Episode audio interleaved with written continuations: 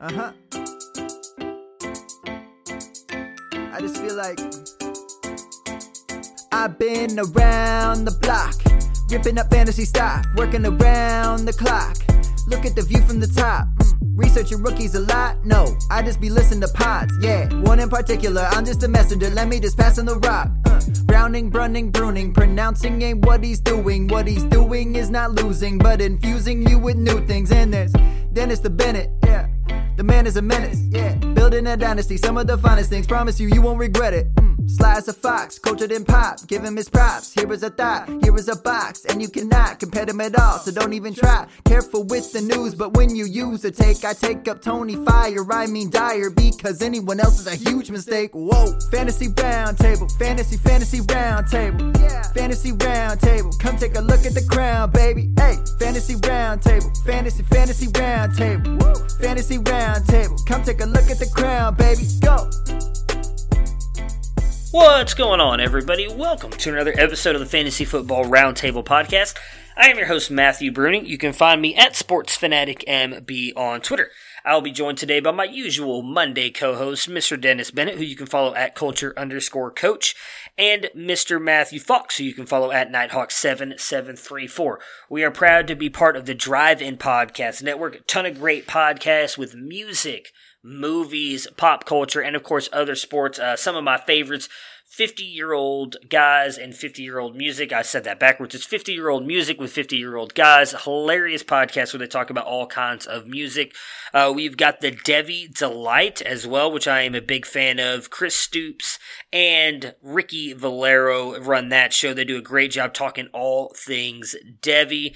Uh, we're super proud to be part of this network and can't wait to see uh, where this continues to grow. So if you want to check that out, go to musiccitydrivein.com. Uh, it's got all of us on there again. Top 10 with Tia, Skates to Throats, Geek Vibes Radio, just all kinds of wonderful stuff on there. Uh, call me by your commentary. Uh, just a bunch of great podcasts for, for everything as well.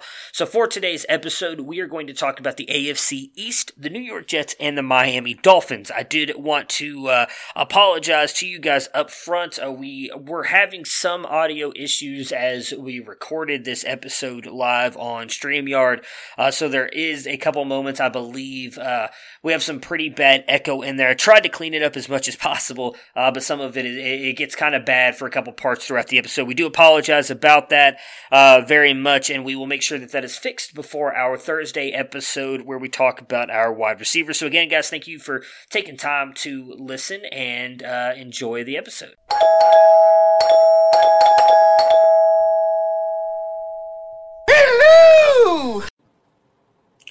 All right, and we are live. We are back and at it again here live on Facebook, Twitter, Twitch, and YouTube's uh, back from vacation here with Dennis and Matt for another great Monday episode. How you guys doing today? How were your weekends? I had a great weekend. I'm dragging ass a little bit today, if I'm being perfectly honest. Could have used a couple more hours of sleep, but uh, you know we'll get through it. That was me probably when I hit my my weekend on Friday. I was so tired on Friday afternoon. I'm like, I want to watch some baseball. Finally, some live sports. And two hours later, I woke up and I and I had passed out on the couch. The cat's like curled up with me. Fortunately, I was watching the Braves and the Mets, and it was still 0-0, so I, I didn't miss a lot of the action. Yeah, I, I mean, I'm glad baseball's back. I've been loving it. It sucks that the Indians game got postponed tonight. I was going to throw that up in the background here. Was that for weather? Yeah, for weather. Yeah, they're, they're, a lot of people are freaking out because the White Sox manager is not feeling well, and he went home. But now they got it got canceled for weather. I'm, you know, hope to hopefully optimistic this thing's going to keep going. Uh, you know, speaking of COVID nineteen, we were just talking. Uh, I do want to throw this out there. I've seen a lot of people talking about it. If you own a player that tests positive for COVID nineteen, do not just trade them because they end up on the COVID nineteen list. It's NFL's way of putting players on there so that they can do stuff like don't freak out. Uh, you know, we were just talking about they're not out for the season. Yeah, Justin Jefferson, Ke'Shawn Vaughn are two of the guys. Uh, Dennis said Justin Jefferson did. I know Ke'Shawn Vaughn did as well. They're not going to be out for the season. Hopefully, it's a two week thing, and they're going to be fine coming back. So don't don't. But if your league mate wants to pan- panic and yeah. trade you Justin Jefferson because he's gone for the year, you can take that trade. Yeah, absolutely. You can take advantage of other people, but if you're listening, don't don't uh, do that. But some big news dropped. Was that yesterday? Saturday. Saturday that uh, Jamal Adams got traded from the Jets to the Seahawks. We obviously don't do uh, a lot of IDP talk here, but I think it's just a fascinating NFL trade to begin with. What are your guys' thoughts on that trade with uh, with the Jets and Seahawks? Well, if the Jets play their cards right, they'll have a competent head coach by the time they use those two first round draft picks. Uh, you know, McDougald is an all right player. He's no Jamal Adams. He's going to slide right in as in uh, Adams' starting spot for New York. Um, you know, interestingly enough, I am in transportation, and uh, Lev Bell had come uh, home to visit his mother and was in the back seat of the car I was driving to take him to his mother's house when McDougald called him to tell him about the trade. Uh, you know, Lev was like, "Hey, Brad," and McDougald was like, "Hey, teammate." And Bell was like, "What?" And uh, it turns out McDougald's from Central Ohio as well, and they played high school football here at the same time, and so they know each other going way back. Um, it was exciting to be for me. It was tough for me not to pull over and say, "Hey, I got to tweet everybody I know and text them that this just happened. Maybe I can be first. Uh, no, but it was cool. You know, uh, Mr. Bell was you very the nice. Voice to text option. Yeah, Mr. Bell was very nice. Uh, it was uh, exciting to to hear. Uh, you know, there was a little tit for tat between Jamal and Lev. Uh, you know, it is what it is. It gets blown up uh, in in uh, you know the era of social media. So, uh, from an IDP standpoint, I don't think it affects Jamal Adams' status. You know, one of the first things I did was uh, reach out to Jordan Rains um, from the IDP 411 Dynasty Nerds writer and the founder of the IDP 123 scoring system and asked because he was said something about oh this you know Jamal Adams the DB one whatnot and I'm like well really what does this do for him from an IDP scoring standpoint? And Jordan was like well he just scores the same amount of points on a winning team now which is good for him. I'm like all right that's what I thought. It didn't seem to me it, it wasn't like he's going to go from scoring 200 points to 250 points in an IDP setting. He's just going to still score the same amount of points on a team that has a chance to likely make the playoffs. Um, you know, and, and, we've seen Seattle can't draft a first round pick to save their life, so it was probably a good move for them too. Did that hurt as a Rashad Penny truther? It did, man. It did. No, that's was actually I was going to say it's a good thing that they traded those two first round picks because we know they're not going to draft running backs in the next two next two years. You know, they're set now on defense and they can kind of focus forward.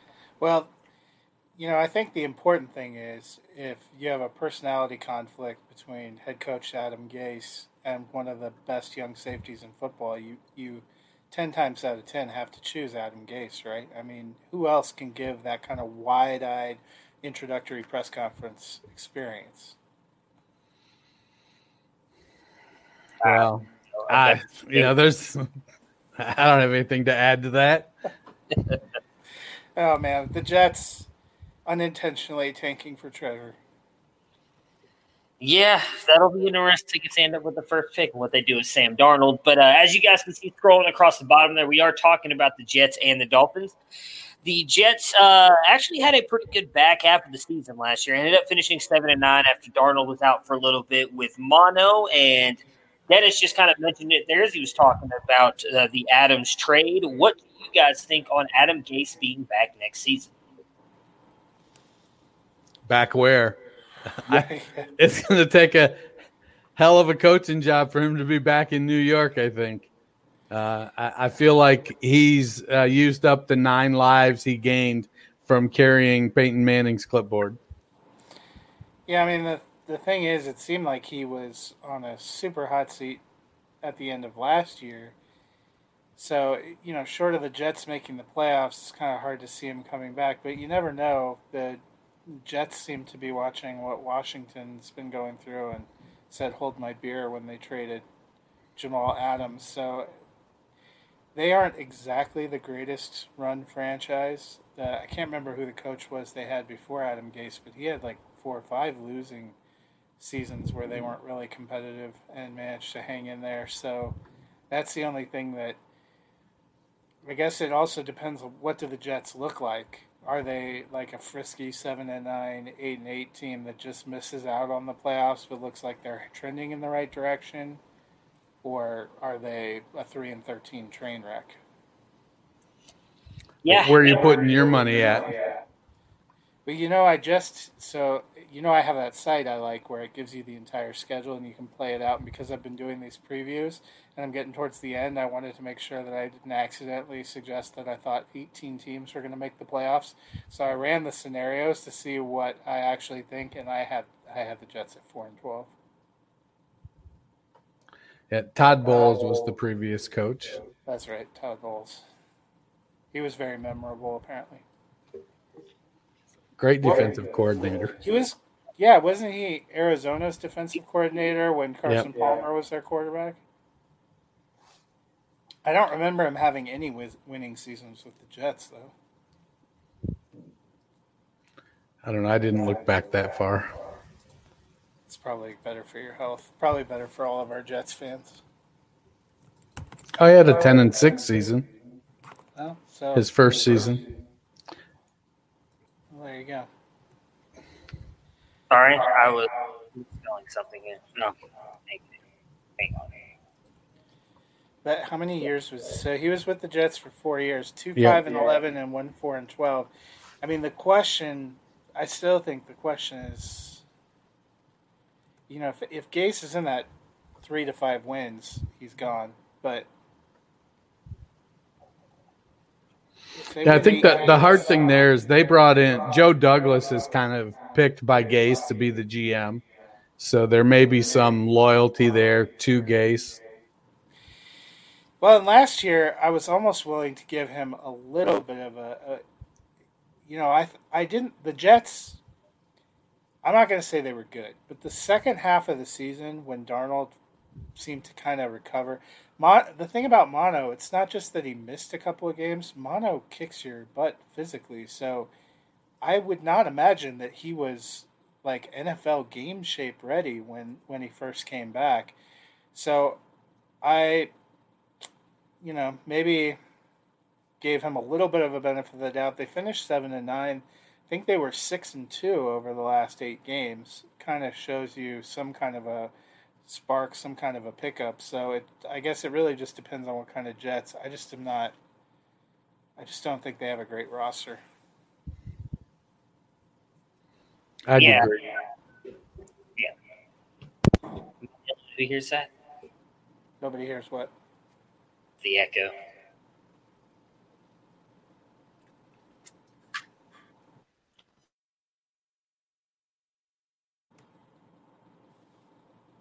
This is an excellent audio show where we've all gone to mute.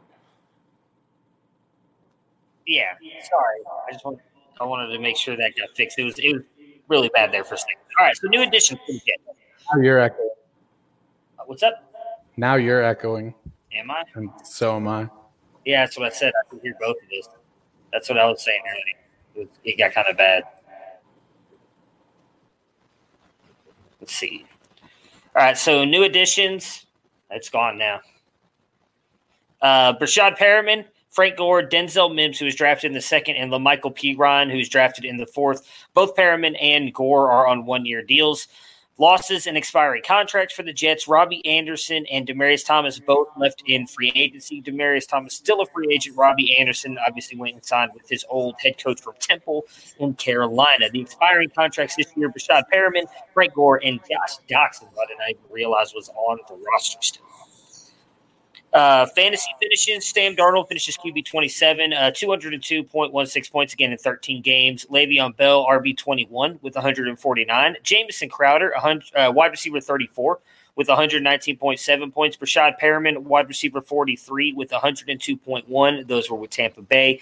And then Ryan Griffin, the best finishing tight end with Herndon being out pretty much the entire season. Uh, he finishes tight end 20 with 64 points. So, how much of a step forward do you guys expect from Sam Darnold this year in 2020? Well, I think he has some QB two potential. I mean, last year, I have to look it up. I think he was QB twenty seven, even though he missed uh, quite a bit of time. And uh, oh yeah, you have it on your sheet. Yeah, QB. Yeah, QB twenty seven. So even though he missed quite a bit of time, and and had some, he had that dreadful game against uh, the Patriots where he was seeing ghosts. I'm pretty sure that gave negative points because I have him on one of my teams, and I was thinking uh, everything that I didn't start him. But he seemed to pick up a little bit toward the back half of the season. It's just whether that back half of the Jets season portends things to come or whether it's sort of an outlier. Breshad Perriman could be interesting. Denzel Mims could be interesting. They didn't exactly take a huge step forward with their offensive weapons. They didn't have Chris Herndon pretty much at all last year. He was suspended, came back for a game, and tore his ACL really early. I think he only had one target, didn't even get a reception. So he's kind of a weapon that they don't have. Le'Veon Bell, you know, I think they he's capable of more than what we saw last year. They worked a lot on rebuilding their offensive line, which I thought was kind of a, an important point. They drafted and they signed players. They signed Connor McGovern. They signed George Fant. Um, their first round pick was Mekhi Becton, I believe. Yep. So they've been working on building up the line, which is going to be both good for Darnold and good for the running game. It'll be interesting to see. The AFC East is probably more wide open than it's been in the last 20 years, which is a good thing for them. But they don't have the greatest schedule or the, probably the greatest coach. What are your thoughts, Dennis? I'm trying to get myself to stop echoing. You're not echoing now. All right, I think I might have got it. Uh, I agree with. Uh, I think Lev Bell is going to have a good year, and, and not just because I got to drive him around here a little bit. Um, I, he he's going to be the cog that runs that offense. Um, a 80 catch, 900 yard season thousand yard season, I don't think is out of the realm of possibilities for Bell. Uh, I, am not in on Perriman. You know, the more I've looked at him, uh, the less I'm in there. I think Crowder is likely to get 110 ish targets, 120 ish targets, but I, I feel like that they're going to be behind, but not necessarily uh, playing catch up. Uh, they're going to be just running out um, running out the clock kind of thing to uh, it's it's going to be it's you, you never like to say a team quits on a season but given the rancor in the locker room towards this head coach you you might see a team that looks like it's saying hey let's just let's get through these games and we'll get on to next season. And and uh, you know see if we can get something better going. They've got some good pieces on defense. You know, uh, Denzel Mims I like a lot, uh, but I think Perriman is what he is uh, in that I, I don't think we're going to see a um, a DeVante Parker like breakout from him. You know, last season Perriman had 37 of his 69 targets in the last five games. Prior to that, he only had one game over five targets. And I think it, while New York doesn't have Chris Godwin and Mike Evans, uh, I think there's a reason that Baltimore gave up on Perriman after two seasons. And if you look back at Perriman's uh, quote unquote explosion at the end of 2018 with the Browns, he was still only like wide receiver 31 over the past four or five games somewhere in that range 31 to 35 so it wasn't like last season where he did literally come out of nowhere. I think he was wide receiver three or four for the last five games. Um, but I, I it'll be it's tough for me to see that carrying over. I think it's going to be uh, i i've been hearing you know like on sirius and bob harris and mike dempsey talking you know they the, the jets love chris herndon they they want to. I know they signed Griffin to the extension, um, but teams are running a lot of twelve personnel. They have tight ends that do different things. Herndon is a more athletic, speedier tight end that can work the seams, uh, you know, kind of in a Darren Waller type of fashion. And so I, feel like there's going to definitely, uh, they're not going to have a terrific year, but there could be some fantasy gold there if your expectations aren't too high. All right. Well, since Dennis kind of hit on on all the questions there, I'll, I'll kind of hit around here and there. Uh, I do think Darnold takes a little bit of a step forward. I think he's going to have to if uh, if Adam Gase is going to have any shot on staying around. It seems like that's why they brought Gase to the Jets to begin with was to help improve Sam Darnold. Uh, and so if he doesn't, I ex- definitely expect Gase to be gone. But I, I, still believe Darnold's a really good quarterback, so I expect him to take a little bit of a step forward. Uh, Matt, as uh, Dennis was just talking about with Perriman, and I'll ask you as well, Dennis. Uh, so is Crowder the only guy that you guys trust for fantasy uh, from the wide receiver position for the Jets? Yeah, yeah. I, I mean, I think he's clearly the best. 122 targets last year, 78 receptions. He's he's their guy. There's just not a lot of depth or experience. And I think he's being drafted as like wide receiver 43 right now, which is it, it's crazy. I, you know, uh, the draft director, old Chris Miles, popped that that uh, little nugget in the uh, um, DQL group chat a little earlier today. I mean, it's very possible for the Jets that their their top three people in targets end up being Crowder, Bell, and Herndon in that order, and then receivers kind of slot in wherever uh, they slot in. It's interesting though because they have so many vacated targets. Robbie Anderson had 96 targets last year. Demaryius Thomas, I don't think we think about him as being you know a big part of it, but he had 58 targets last year. He was basically the wide receiver three for the Jets for most all the season. So there's opportunity for Perriman and Mims, but with you know with this strange off season, and you know I tend to agree with Dennis. I don't think anyone was thinking about Breshad Perriman at all until two or three games to the end of the season when he kind of got an opportunity to step up for the injuries for Evans and Godwin. Yeah, I'm I'm interested in uh, Crowder as well. I think the biggest thing is going to be if he can stay healthy. We kind of we've talked about it before. Uh, he was on our wide receiver list that we uh, that came out on Thursday, uh, and that was kind of the thing we all talked about was uh, if he can stay healthy, he's definitely going to jump up there. And and he, he was a very viable uh, wide receiver too toward the end of last season as well. Uh, so, Bell bias aside, with Dennis getting to, to drive him around this past weekend, do you guys both think that he can be a viable high end RB2? And do you think that the Jets bring him back in 2021? I think that, yes, he, he can be uh, an RB2, especially in PPR because he does catch a lot of passes. Um, he's healthy. Uh, you know, he's not injured He's not coming off any surgeries or anything like that. So he's coming into the season uh, in, good shape. And I, I don't think they bring him back because I do think they understand they're going to be undertaking a rebuild. They'll let La'Mical Perine or you know somebody, some other cheap free agent come in and, and be the running back next year. Uh, I I just don't see where financially it would make sense for them to keep him around next year. I think the question of whether he comes back next year ha- is tied up a little bit in whoever the coach ends up being, and a little bit in what he looks like on the field um, this season. You know, I think if they saw something closer to what we saw in 2017, Le'Veon Bell, maybe they'd see maybe they think about it differently. It is kind of cost prohibitive to keep him. I, I would lean toward him not being with the Jets next year, but you never know.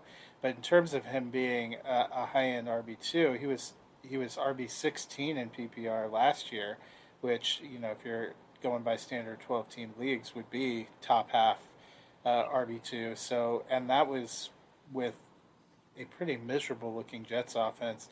I I think the the upgrades they made on their offensive line points to the fact that they realized they had some serious blocking problems. If that can be effective, that helps Bell, uh, you know, be able to run behind him. I don't think he has a ton of competition We all love Dennis.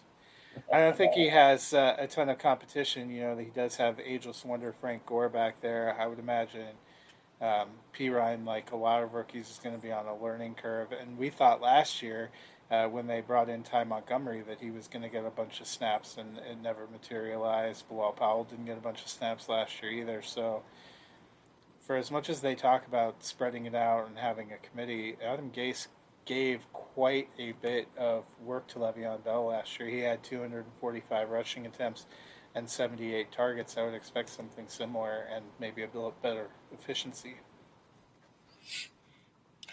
Dennis, you touched a little bit there a minute ago. Given Ryan a uh, contract extension in the offseason. Do you think Ryan Griffin is the guy this year? Herndon, you very high last season.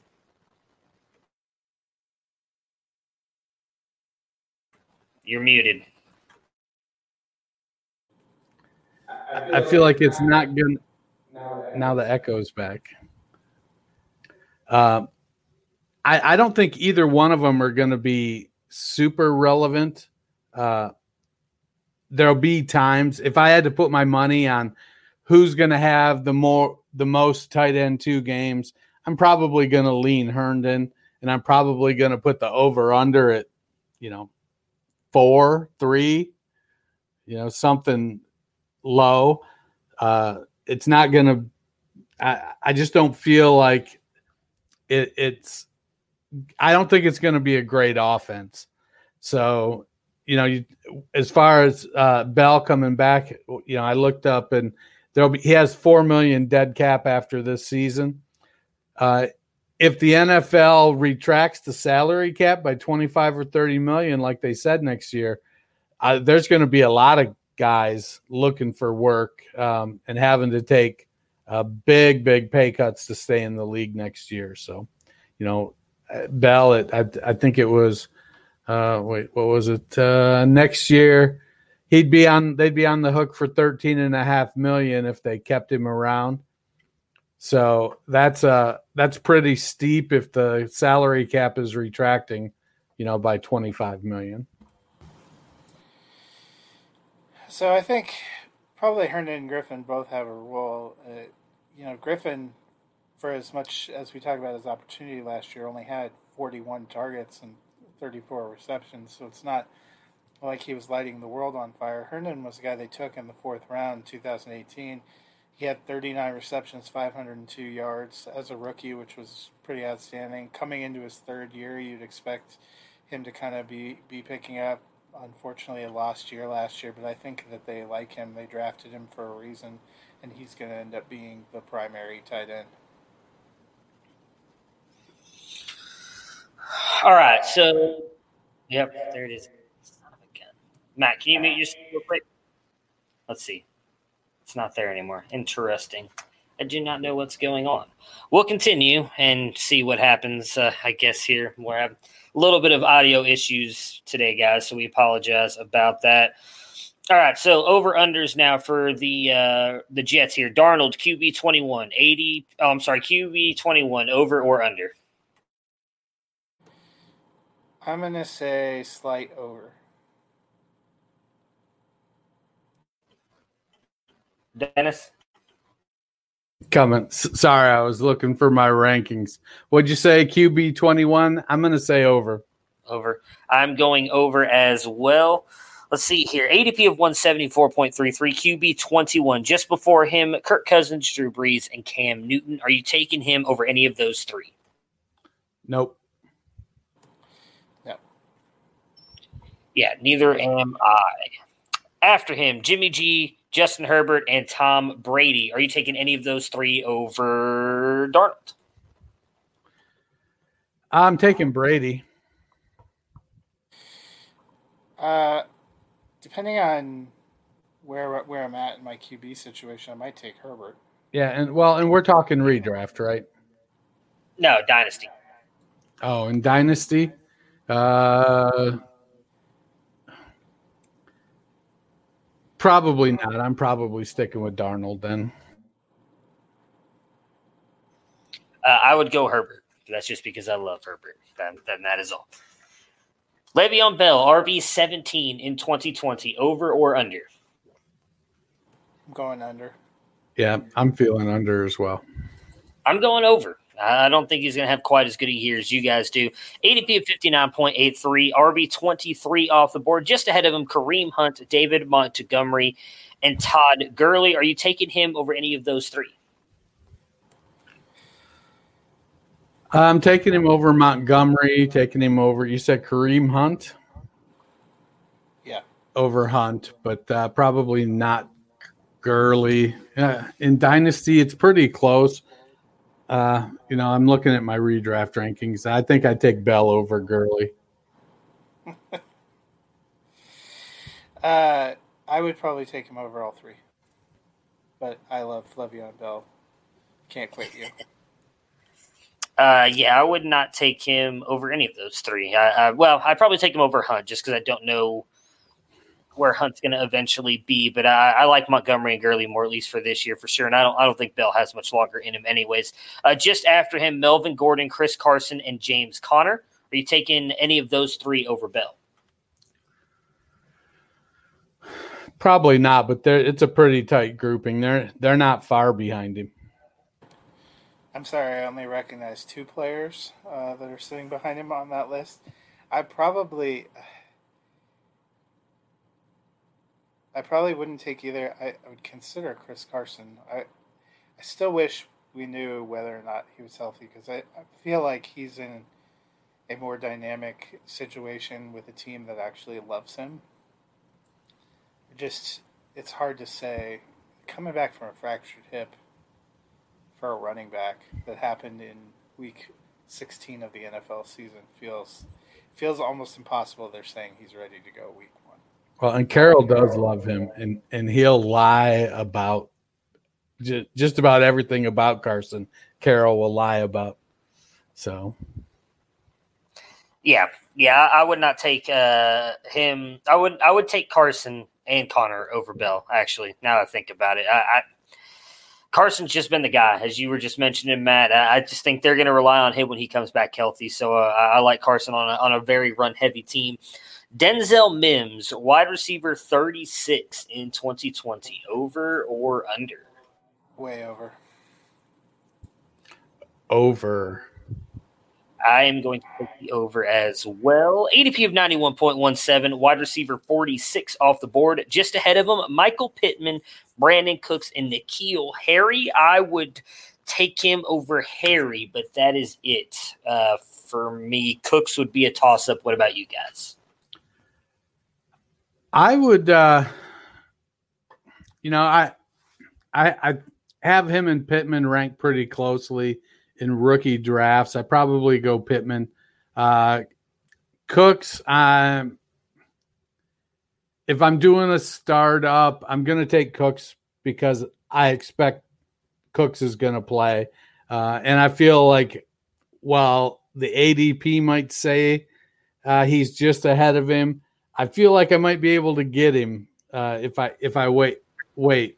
Uh, and I'm uh I'm getting more and more on the N'Keal Harry train. Uh, I I think he he may have it may be that he may break out this year. You know, I think that N'Keal Harry train is going to end up next to the Penny train somewhere in the train graveyard. But uh, I would take him over N'Keal Harry.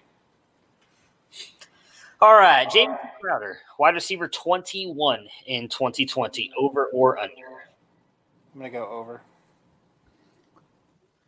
Yeah, I'm I'm gonna go over, but it's it's not gonna be by a lot. I think he's gonna be somewhere. He'll probably be top twenty eight. I'm gonna go just a slight over. I, I, want him to be right around this area. I think it's just his health, as we as I mentioned earlier. I think that's going to be the biggest thing, keeping him from being a, a really good wide receiver for fantasy this year. He, he did play all 16 games last year. Did he? Yep. Uh, uh, Crowder well, games. That's what I'm thinking of. Darnold was out though last year because when Darnold came back, that's when they really had that connection in the back half of the season. Crowder has actually played 16 games, three out of five years, 15 games one year. Only one year, his last year in Washington, was he limited to nine games. Eh, whatever. He's hurt all the time. That's what I know. He might be on the injury list like Brady all the time. Yeah, well, he doesn't produce like Brady does. That's the problem.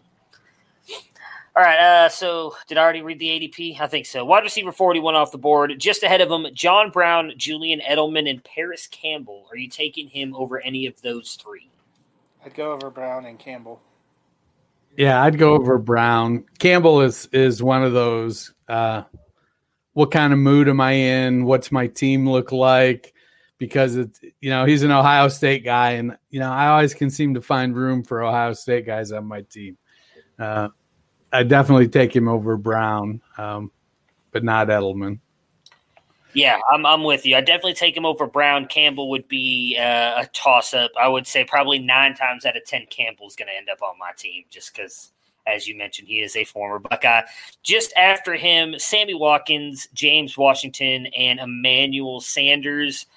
I would not take any of those three over him. What about you guys? No, I think I'm going Crowder there. Uh, you know, if Watkins could ever get any type of consistency, man, you know, he's he's good for that. Man, that one game a year, the dude is a fucking baller. But shoot, you know, it wouldn't surprise me if What are you talking about? He was incredibly consistent last year. He's on a 15 game no touchdown. Yeah, no shit. Uh, Washington, I, I can see, you know, he led the the I, I believe he led the Steelers in yards last year receiving yardage. Yeah. So I can see a scenario where Washington outscores him, uh, being a downfield threat if Ben's arm is healthy. You know, with Juju in the slot and Diontae Johnson in the intermediate, uh, there, there's a possibility that you know a, a, chemistry develops between Ben and Washington. But I, have said it before, and I'll say it again. I'm, I'm, you know, I, I feel like as, as much as I want to believe that Sanders is going to keep holding on. His injuries are just the type, uh, you know, with the Achilles and stuff. I feel like he, he's got to. I, I, I'm. I'd rather be out too early on him breaking down again than too late. All right, Breshad Perriman, wide receiver 33 in 2020, over or under? Way over. Yep, over. Same here. ADP of 170.33. Wide receiver 71 off the board, just ahead of him. Devin Duvernay, KJ Hamler, and Antonio Brown. Are you taking him over any of those three? I'm taking him over Antonio Brown. Can Antonio Brown make a decision? Like one day he says he's retiring, he's done with the NFL. The next day he asked if they could clear up his discipline issues so he'd be eligible to sign with the team. No, he's a drop. Yeah. Yeah, I'm definitely taking him over Antonio Brown. I think when you're in that range where you're looking at Breshad Perriman, it would be hard to take him over rookies that you think might have more promise. The the only thing for me is I'm getting more and more uh, uh as I look at people who are doing analytics and and doing it well later round wide receivers, you know, fourth, fifth, sixth, seventh, as you get later, they don't produce like we like we have this illusion that they do. And so I look at it and it's Perriman is a well, not a great NFL receiver. He's proven. We know he can do it. And if I have to bet whether Devin Duvernay uh, on Baltimore is going to be uh, a startable wide receiver at any point over the next two years versus uh, Breshad Perriman, I'm probably going to choose Perriman. But if I my team is pretty well set, I've got decent depth, um, then I'm probably going to go with the rookies. Well, that's the thing. I you know I was just looking at Baltimore. Duvernay had an incredible year last year for Texas, 103 receptions, 1,300 yards. But when you looked at Baltimore last year, for as as good as their offense was going, I mean, Andrews led them with 64 receptions. Hollywood Brown only had 46 catches. It's not exactly a huge and robust figure. Then Nick Nick Boyle, their backup tight end, had 31 catches. Hayden Hurst, their other backup tight end, had 30 catches. And then they had Snead with 31. It's just hard to imagine they're going to have a lot of wide receiver volume, period you know, Jackson has to take a step with his uh, with his passing. Uh, he was super efficient last year. You know, he had 36 touchdowns on what like 460 pass attempts. Um, that that's very very efficient. It, it if he can take that next step, if he drops from what do you have 1300 yards rushing, 1200 yards, 12, if, he, yeah, 1200. if he drops down to 800, 750, but he replaces that with additional passing and passing efficiency, then that's good for the wide receivers. Um, I, I, think uh, in the end, they probably don't want Jackson running that much, but man, he's good at it. And so if he can up that passing game, Hollywood Brown should benefit pretty well. You know, I think it's a it'll be a team where there's going to be one wide receiver beneficiary to compete with Andrews, and right now the money has to be on Brown. All right, so just after him, Golden Tate, Allen Lazard, and Alshon Jeffery. Are you taking any of those three over Perriman? I'm probably taking. Uh, I'm definitely taking Tate. Uh, I have a soft spot for Alshon Jeffery, and so um, if I keep hearing reports that he's looking good, and you know, the difference between Perriman and Jeffery is when he's healthy, Jeffery is starting and getting targets. Perriman has to wait for everybody else to not be healthy. This is going to be the year where Perriman gets the opportunity to start again and be the guy. Uh, but I'm not banking on it. And and I just don't know what to expect from the wide receiver two in uh, um, Green Bay. But given the state of Green Bay's offense versus uh, New York's offense, I'd probably go Lazard. What about you, Matt? I would definitely take uh, Golden Tate, but that's it for me.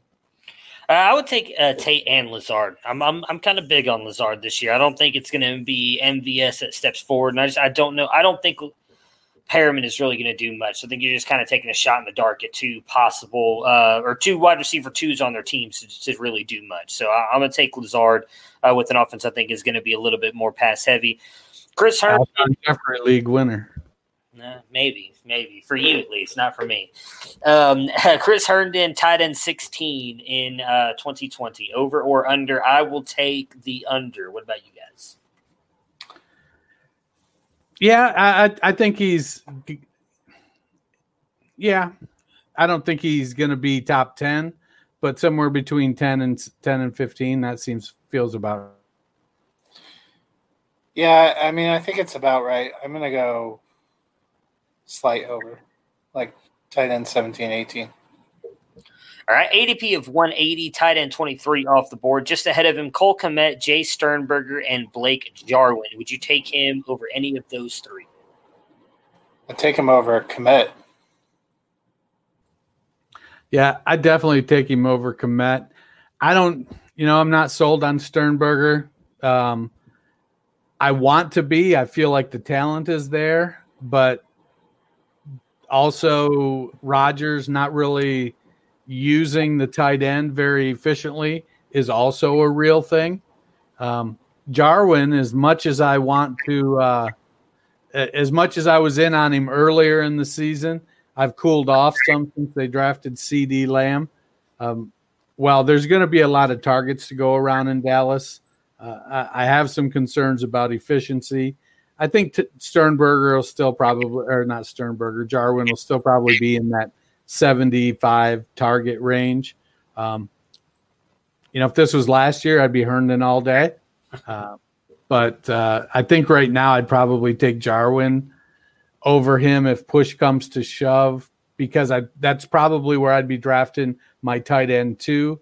And I feel more comfortable um, with Jarwin as my tight end too versus Sternberger, or excuse me, versus Herndon.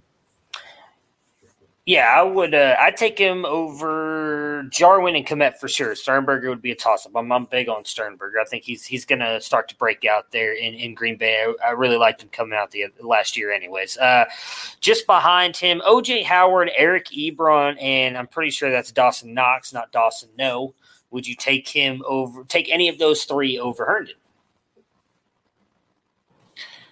I you know, I really love Dawson Knox, but I just don't know if the volume's going to be there. So uh, that would be kind of a toss up for me, but that's the only one that would be close. Yeah, I, I can make the case for taking OJ Howard based on what we believe the talent is, and if we're if we're drafting a startup the prospect of him being your third or fourth tight end that you're going to be playing next year, the year after, I think the case can be made for that. Uh, Ebron, so noted Ebron hater here, and hopefully the guys in this draft. So eight of the twelve guys from my Scott Fish Bowl draft uh, added a few more guys, and we're doing a Scott Fish Bowl scoring redraft league. Uh, we're drafting right now. We're in the 12th round. The only thing we couldn't do on sleeper was the uh, extra half a point per first down for the tight end. So we're coming up. Uh, we are at pick 12 8. I, I had the 101, so I pick in five picks, and I have yet to take a tight end but I am kind of uh, I, am I'm, I'm looking at uh, Eric Ebron as possibly I'm I'm looking. I was hoping Fant would continue to fall, but he went a couple picks ago. But I think I might double tap uh, U Smith and uh, Eric Ebron at the turn. Nice. I would definitely do uh, U Smith, but uh, definitely not. Uh, well, I would definitely take Jonnu Smith first, and then if you can get Ebron later, do that. But but Jonnu Smith would be the guy that I'd go for. All right, so I, I was going to bring up Ryan Griffin, but he doesn't even have an ADP because he's not getting drafted. So I figured we could just skip. I just wanted to throw that in there so we could throw it out there that apparently everybody is in on Griff, uh, Herndon being the guy for the Jets. So the Miami Dolphins, they finished five and eleven last year. Can Fitz Magic keep these guys, all these guys, fantasy relevant? If we're assuming he's going to start most of the season. What was the question? I was reading something. Yeah, so I mean, I like I like the receivers with Fitzmagic, and I, I think he probably will start. He'll start for sure, probably at the beginning. I think he could end up starting most, if not all, the season. Um, I still don't think the Dolphins are really looking at 2020 as their year. I think they're they're looking a little bit beyond. They seem to have good faith and good energy playing with their new coaching staff, and they've been building things. I liked the way they finished last year. I thought they were kind of fun to watch. So, uh, you know, I, I like his potential. Uh, the question, Dennis, was: Do we think that Fitzmagic can keep all of those guys fantasy relevant? Well, for the games he's not throwing five interceptions, yes. Uh, I I like Fitzmagic. I, I think well, when I look at the Dolphins' offense, they're going to be balanced this year. They brought in Jordan Howard, they brought in Matt Breida, um, and say what you want about those two guys. They're better than the running backs they had last year uh, except for Kenyan Drake, which they didn't use quite right either uh, until they got until he went to Arizona. So they're going to be pounding the ball with Jordan Howard and throwing the ball to Matt Breida. You've got Gesicki at, at tight end, and then you've got DeVante Parker and, and, Preston Williams on the outside with Allen Hurns and Albert Wilson uh, as your three and your four how many do you who do they have to keep happy? You know, it's really it's it's Gesicki, Williams, and, and Parker. Everybody else, when it comes to uh, receiving threat, is not really going to be relevant. Breida maybe from the uh, running back position as a pass catching running back, but from the the actual receiving position, it's those three guys. And I think uh, uh, Fitz Fitzpatrick has shown over the course of his career that he, can support three receivers at a fairly high level. Yeah, I'll, I'll be interested to see, um, especially with Preston Williams, who we'll talk about here in a minute, if, if how much he can bounce back with Fitzmagic. Uh, so the new additions, Adam Shaheen, uh, this trade just happened a couple days ago, uh, traded for 2021 seventh, I believe. I heard someone say it was the fifth. I could have swore I saw seventh. Uh, it was a conditional sixth round. Pick. Conditional. It was in between the two that I had heard. So thank you for that, Matt. Uh, Matt Breida was traded for a fifth round pick during the draft. Jordan Howard signed a two year deal. And then, of course, Tua Viola was drafted in the first round. And uh, interesting guy for me, Malcolm Perry, uh, drafted in the seventh round out of Navy. I don't know if he'll really do much fantasy wise. I imagine he's going to be more of a. Uh, like a kick returner, punt returner kind of guy, but he's an explosive guy. He's a, he's a guy that I, I, was happy to see got a uh, NFL contract. Uh, the losses and expiring contracts. This was interesting to me. No real losses in free agency in 2020 for the Miami Dolphins. And then expiring contracts Fitzpatrick, Matt Breida, and Adam Shaheen will all be expiring at the end of the season. Fantasy finishes uh, Fitzpatrick, QB 16 with 254.46 points. Jordan Howard, RB 44 with 111.4. That was, was with Philadelphia. Matt Breida, RB 46 with 103.3 with San Francisco. DeVante Parker, wide receiver 11 with 246.2 points. Preston Williams, wide receiver 77 with 90.8 points, but did only play in eight games. And then Mike Gesicki, tight end 12 with 136 points. So over under on the games that Ryan Fitzpatrick starts this year being 12. I'm going to say slight over. They have a week 11 or week 12 bye, don't they? Who's hot, Jared? I need you to specify. We, we need to know. Let me look at uh, their bye situation. I, yeah, I think their bye is pretty late in the season. And so I think if Fitzpatrick is playing them into the playoffs, he's going to keep starting. Um, if if it's faltering and Tua is healthy, then I could see them mixing it up and getting to a playing time um, while they get him prepped to actually start to play whole games. So, uh, you know, it comes down to do I believe they're going to contend for the playoffs? Uh, they should they should be above the Jets. Uh, then New England. I don't feel I, I don't feel they're going to be a playoff contender uh, after week eight. So I'm going to take the under. What about you, Fox? I started. I said slide over, and Dennis is right. They have a week 11 bye. All right, so I will go. Uh, week 11 bye. So I said 12, right? Is that what I put? 12, 12 games. So yeah, 12 games. I'm going to go under then. I think at worst, week 11 comes. They're probably not going to be in it. Uh, so I'm, I'm going to take the under. I think, uh, I think Tua starts there in, in week 12. Uh, I just messed up all my stuff here. Okay. So who do you guys trust more for this season? Uh, Jordan Howard or Matt Breida? Howard. Yeah, I trust Howard more too. Breida is another guy that seems to have trouble staying on the field, just staying off the injury report. All right, let's see here. Believe or not believe in Parker and what Parker showed us last year. I mean, believe in what sense? I, I think he's still right. there. More of what we saw last year or the year before? I think it'll be closer to what we saw last year than the first four years of his career, where he was basically non-existent. But it will be interesting to see what happens. You know, if Williams is healthy, we thought Gesicki was taking a step up. If they actually have a running game, I think the hard, the easy thing to forget is the Dolphins' leading rusher last year was Ryan Fitzpatrick with 243 yards. So you know, if they have a more balanced offense and they have some other options, Parker may not get peppered with as many targets.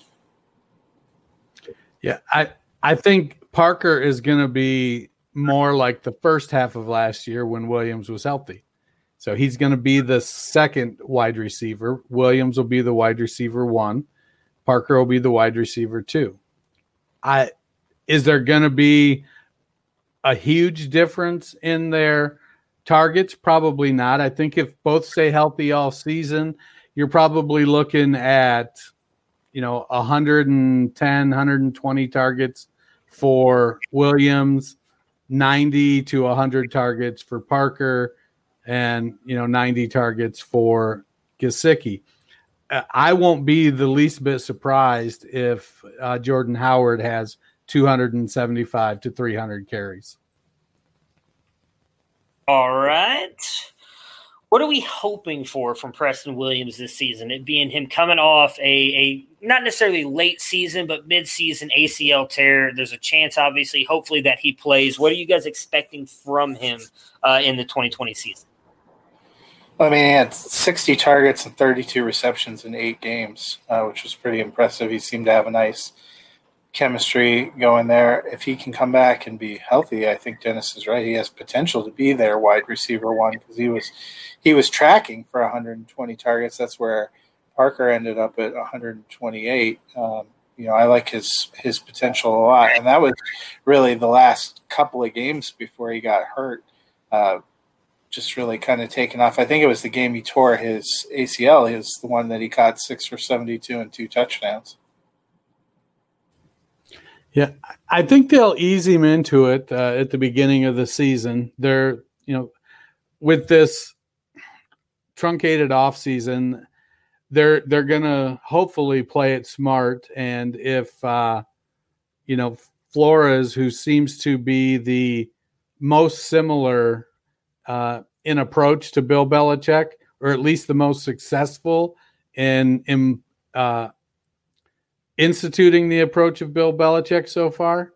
Uh, I I think that uh, they'll they'll take it kind of easy and cautious with Williams, but by midseason, I expect he'll be uh, full go uh, and just tearing it up uh, as the unquestioned number one. So Mike Gesicki has kind of been trending forward here every season. Do we expect him to continue moving up, or do you guys expect him to kind of stick at where he's been at, which is that bottom tier tight end one range? That's a good goddamn question, man. Thanks. I think Dennis said he thought with around 90 targets for Gesicki. He had 89 last right. year. Um, I just looked up the splits for you, Dennis. So in the first 88 games that Parker and Williams played together, Williams had 60 targets. Parker had 52. So they were relatively uh, relatively even. I think Gesicki probably is at least around where he, he was. He seemed to, to come up. I think he's kind of in that – high end t- tight end two, fringe tight end one territory. It kind of depends when you're in that range a little bit on touchdowns. So for me, Gesicki, year three, it's time to put together the consistency part of it. We know he's super athletic. We know he's good in the open field. They brought in Shaheen, who's they're going to put Shaheen on the end of the line. Uh, which should free Gesicki up more uh, to be a receiver. Can Gesicki convert from being a, a, big athlete playing tight end to being a, a true receiving tight end in year three? Um, uh, the jury's out, but I think we're gonna we're gonna get there. Uh, I, I, think he'll have a pretty good. Um, uh, I think he's going to have a pretty good season. So uh, I I think he's going to be in the back end tight tight end one um, c- competition pretty comfortably.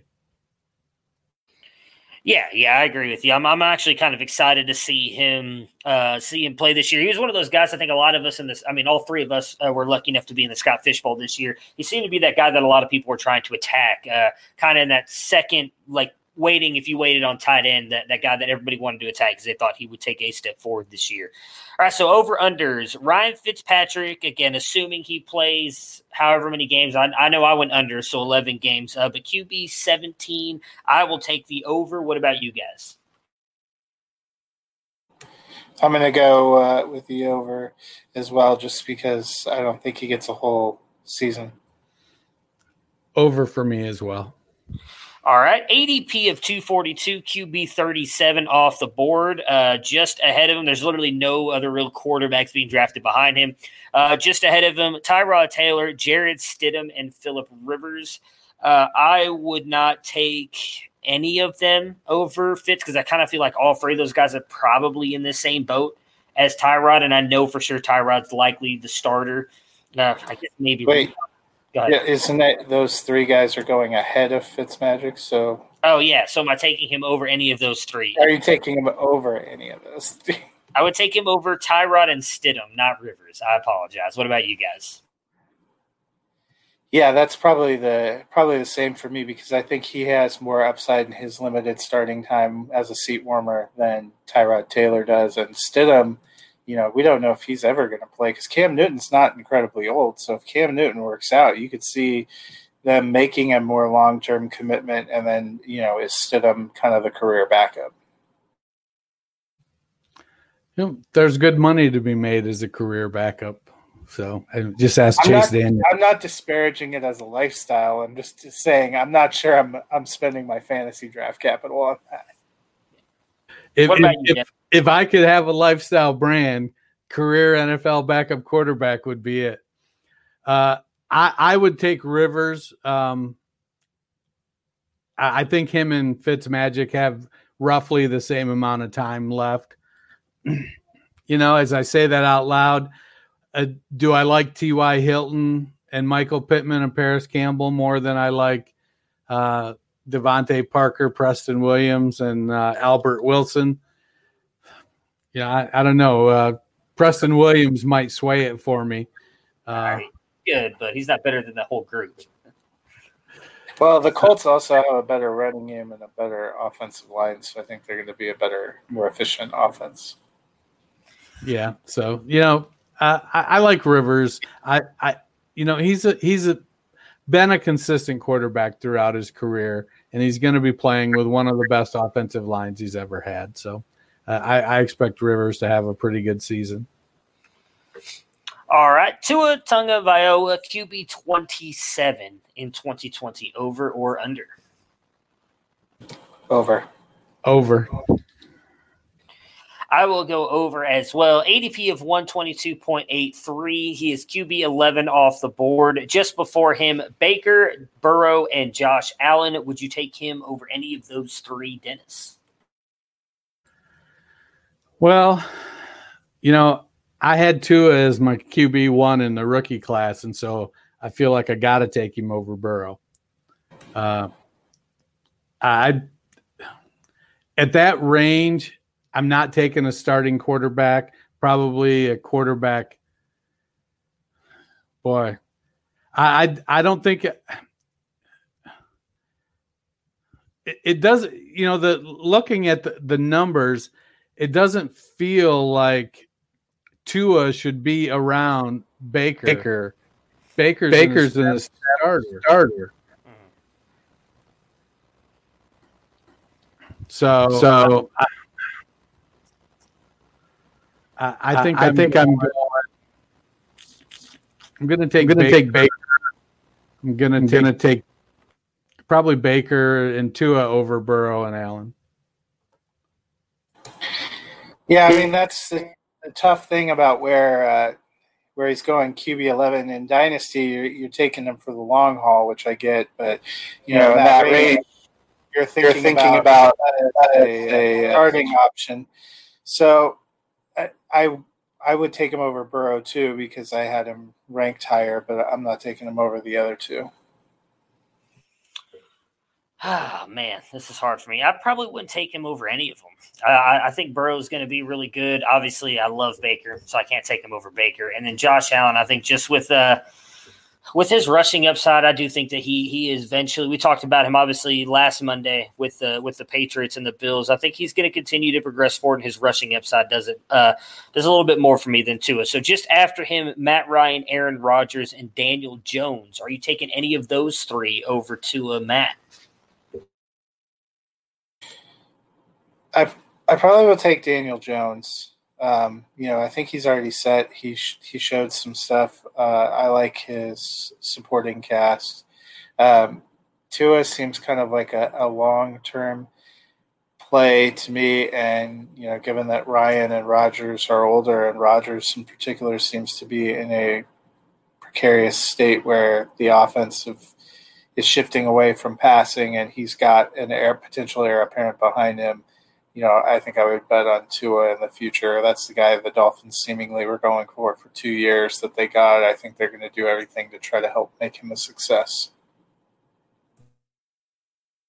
Yeah, a- am I winning now, or am I building a team for next year or two years?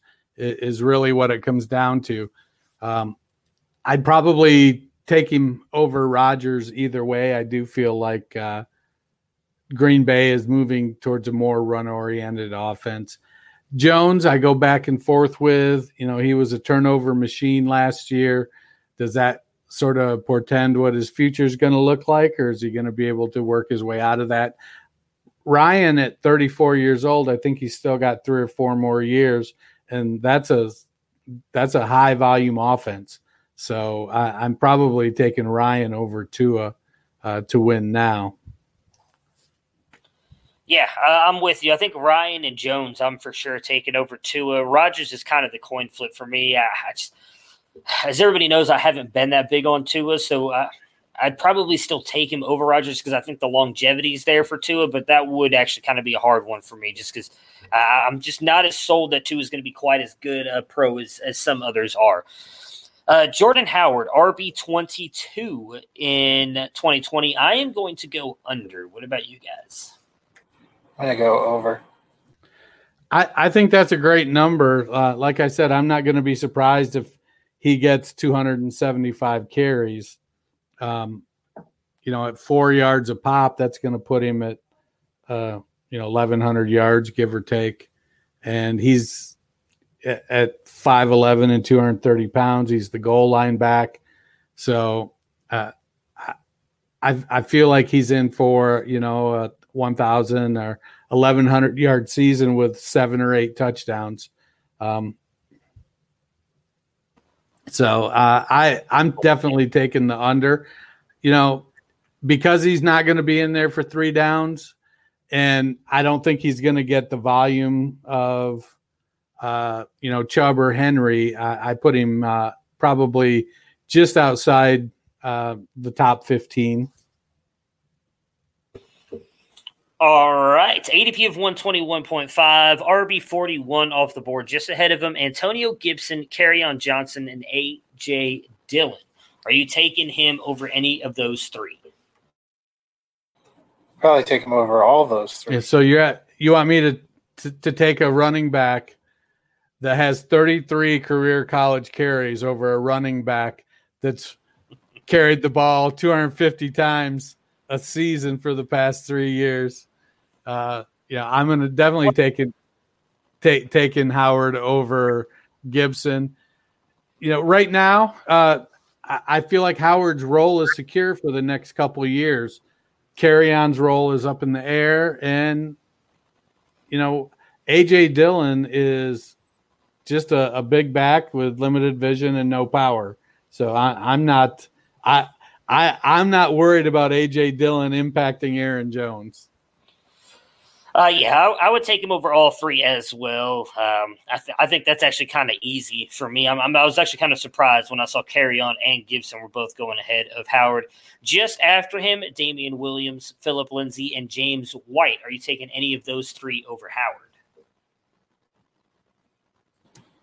I'm taking. I'm not taking Williams. No. I would take RB two in fantasy, RB one in my heart, Philip Lindsay over uh, over Howard, but w- Williams probably will start the year and, and have a decent start to 2020, but I don't think he's the long term guy there. So uh, I think Lindsay's the only one I would take over. I mean, the the case can be made for James White to you know catching 75 balls um, but I I like Howard's role uh, to be Howard doesn't have competition for his role. Uh, Bill Belichick really has no qualms about um, putting Rex Burkhead in in the James White role if he feels like it. And so, with th- that being said, uh, I'm taking Howard. You know, Lindsay's a coin flip. I I, I like Lindsay's talent. I've warmed up to him. Um, I, I, I think it's going to be uh, interesting to see how that plays out in Denver. So Lindsay would be a coin flip. Uh, yeah, Lindsay would be the only one that's close for me. Uh, and I would still only probably lean Howard just because I think he's going to be the guy, and that hurts my heart to say because I do love I do love Philip Lindsay as well. Uh, but I think I'd, I'd, I'd, lean Howard there just because I think he's going to get a, a, majority of the of the workload there for Miami. Uh, Matt Breida, RB thirty in 2020, over or under? I will go slight over. What about you guys? I'll go over as well. Yeah, I think he's gonna. I I think he can flirt with that RB three, but I think he's gonna be somewhere in that, uh, you know, thirty one to forty range.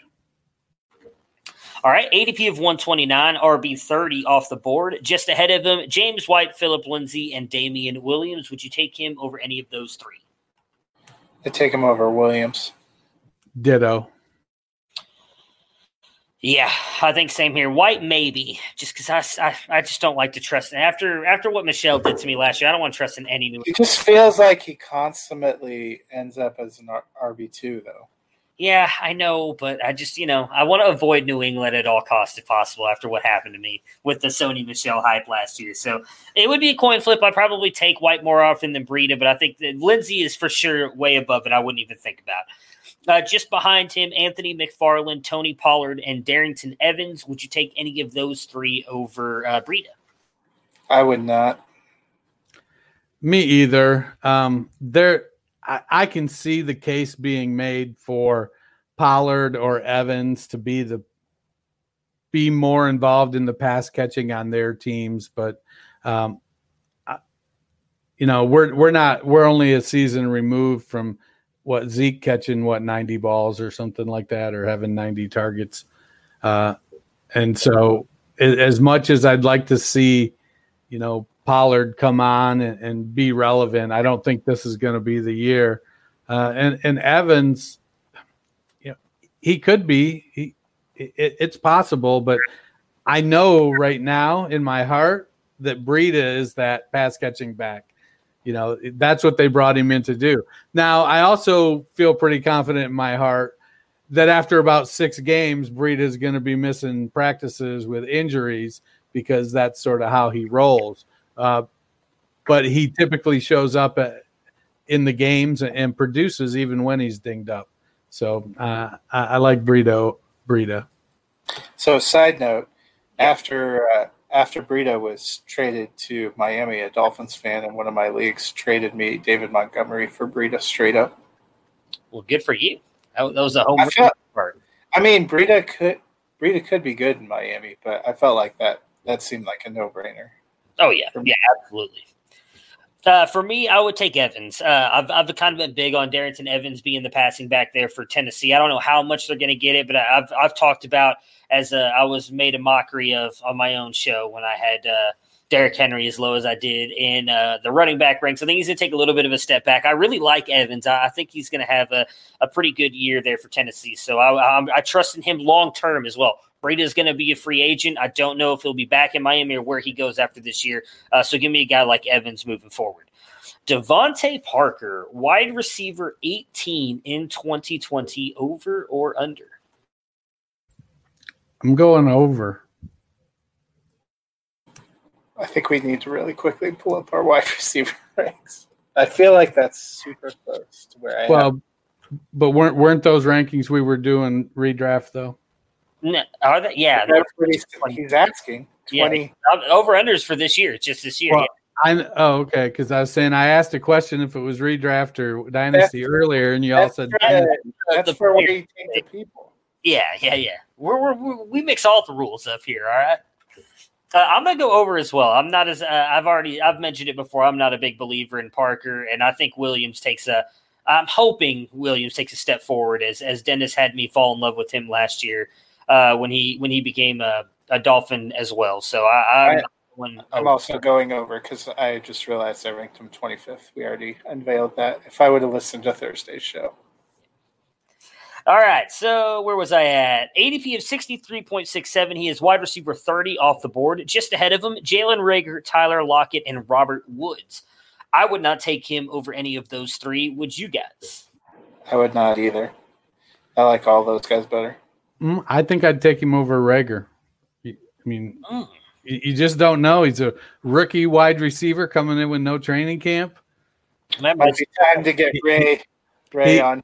He he's gonna be. I I get it. He's gonna be good, but he's he's also he he's starting the season as the third option behind Ertz and Goedert already, and he then it's like, well, is he going to be the top wide receiver option with with the guys they have there?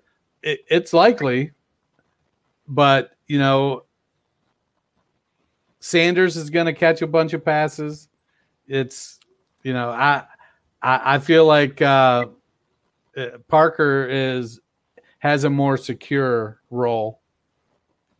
I'll I'll give you he has a more secure role, but I give me give me Reagor every day, every day, all day, and twice on Sundays for me. Uh, let's see here. Just after him, oh man, why do I always put Sam? I'm pretty sure it's Deebo Samuel, uh, Tyler Boyd, or Justin Jefferson. Would you take any of those three over DeVante Parker?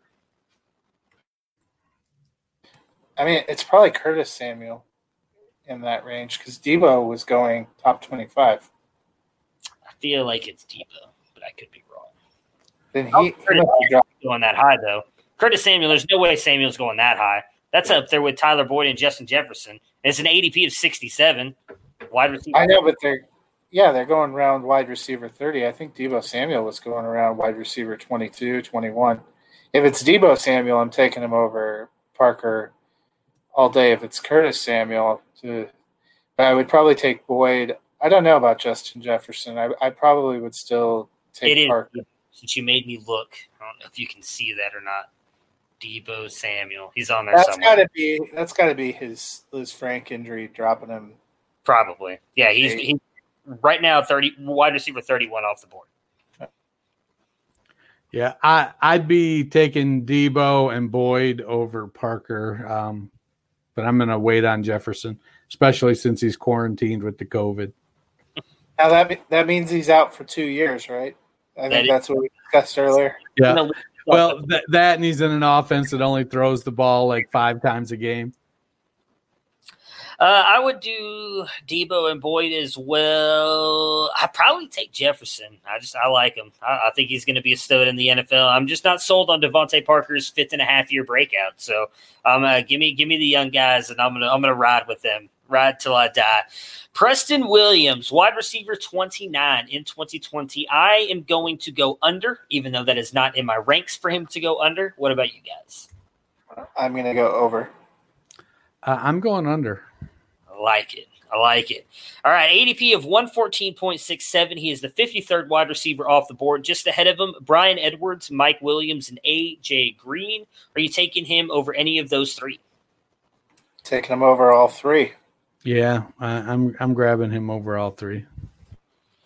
I would too. I think Edwards is the one that I'm hesitating on because I really like Bryan Edwards there, but I You remember that he's wedded to Derek Carr or Marcus Mariota, and you change. I think they're going to draft. They're going to end up sucking so bad they're going to get Trevor Lawrence or Justin Fields next year. and that Bryan Edwards is going to be an absolute stud. Uh, no, I think I, I would go Williams just because he's already proven at the NFL level what he could do, and I do think Tua is a step up from Fitzpatrick.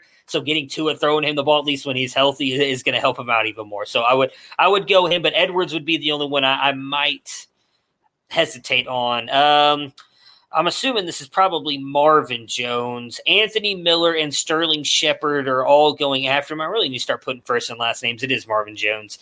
Uh, would you take him over? I'm sorry. Would you take any of those three over Williams? I would not. Neither would I. Though I do like Marvin Jones. I just, you know, I, I think Williams is going to be uh, good this year. Sterling Shepard all day, every day. It's got to be healthy eventually. I'm just kidding. I wouldn't. I wouldn't take Sterling Shepard over. I just wanted to get Matt's reaction right there. Sterling Shepard's uh, bus is somewhere uh, behind or underneath Rashaad Penny's bus and the, the other bus that Dennis picked up. No, no, it's it's it's gonna be good this year. I have faith in it. But no, I would I would not take any. Sterling Shepard's bus is somewhere with Jimmy Hoffa underneath MetLife Stadium. That's messed up. It's messed up, man. Jimmy Hoffa. All right, Mike Gesicki, tight end ten on in the 2020 season, over or under? I'm going under. What about you guys? I think it's going to be just slightly over. I, I, I like him to be a, a back end tight end one, but I'm thinking way back.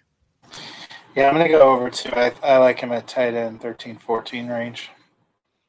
Ye of little faith, both of you, and Mike Gesicki, the new tight end five on the 2020 season. ADP of 109.5. He is tight end 12 off of the board. Just ahead of him, Goedert, Higbee, and Fant. Would you take him over any of those three, Matt? I would take him over Higbee. I think I really like the way Higbee ended last year. He might have a good 2020, but I just think Gesicki probably a better talent, better situation. Yeah, I, would take him over Higbee. Uh, Scott Connor uh, at Charles Chill on Twitter uh, put out a nice uh, tweet on Higbee and Gerald Everett and their usage uh, over the their career, and uh, it was pretty stark uh, on how Higbee doesn't get quite the usage that those few games at the end of last season uh, want us to believe he gets. So, you know, when it comes to like targets per snap, uh, receptions, and it it was really. Uh, I, I, think I'm gonna. Uh, I, I've cooled substantially on on Tyler Higbee, um, but uh, you know, is is Zach Ertz ever gonna retire, get moved? Is he gonna? Are, are they eventually gonna not sign him to an extension? Jesus Christ, he's just killing Goedert. It, it just gone after this year, but what's that? I said I think he'll be gone after this year. Ertz, man, you, you I don't know. They seem to, yeah. I think they want Look. They fundamentally have zero wide receivers, right. so they need two tight ends. Right. So, um, I, I think I, I lean Gesicki just because I feel like the even though Philadelphia throws to the tight end a lot, I feel like the the dedicated volume is there. It's not going to be split. Um, Fant and Gesicki are a coin flip for me. Kind of depends on my mood, what my team looks like. Uh, yeah, I would take him over Higbee for sure. Uh, and then, I mean, if, if I'm going to stick with the tight end five narrative, I need to take him over all three. Uh, Fant would be, I, it would be a coin flip really for me. It just depends. The only reason I think I would uh, is if I'm just being honest, he's getting drafted so much later than all three of those guys. So he's a guy I can get much later, and and I still, as I said, I think he's going to be a top top ten tight end this year and moving forward. So I, I would take that value every day of the week. Uh, just behind him, Austin Hooper, Hayden Hurst, and Irv Smith. I would not take any of those three over him. I imagine you guys will take at least one of those guys over him. Who would you take? I wouldn't take any of them over him either.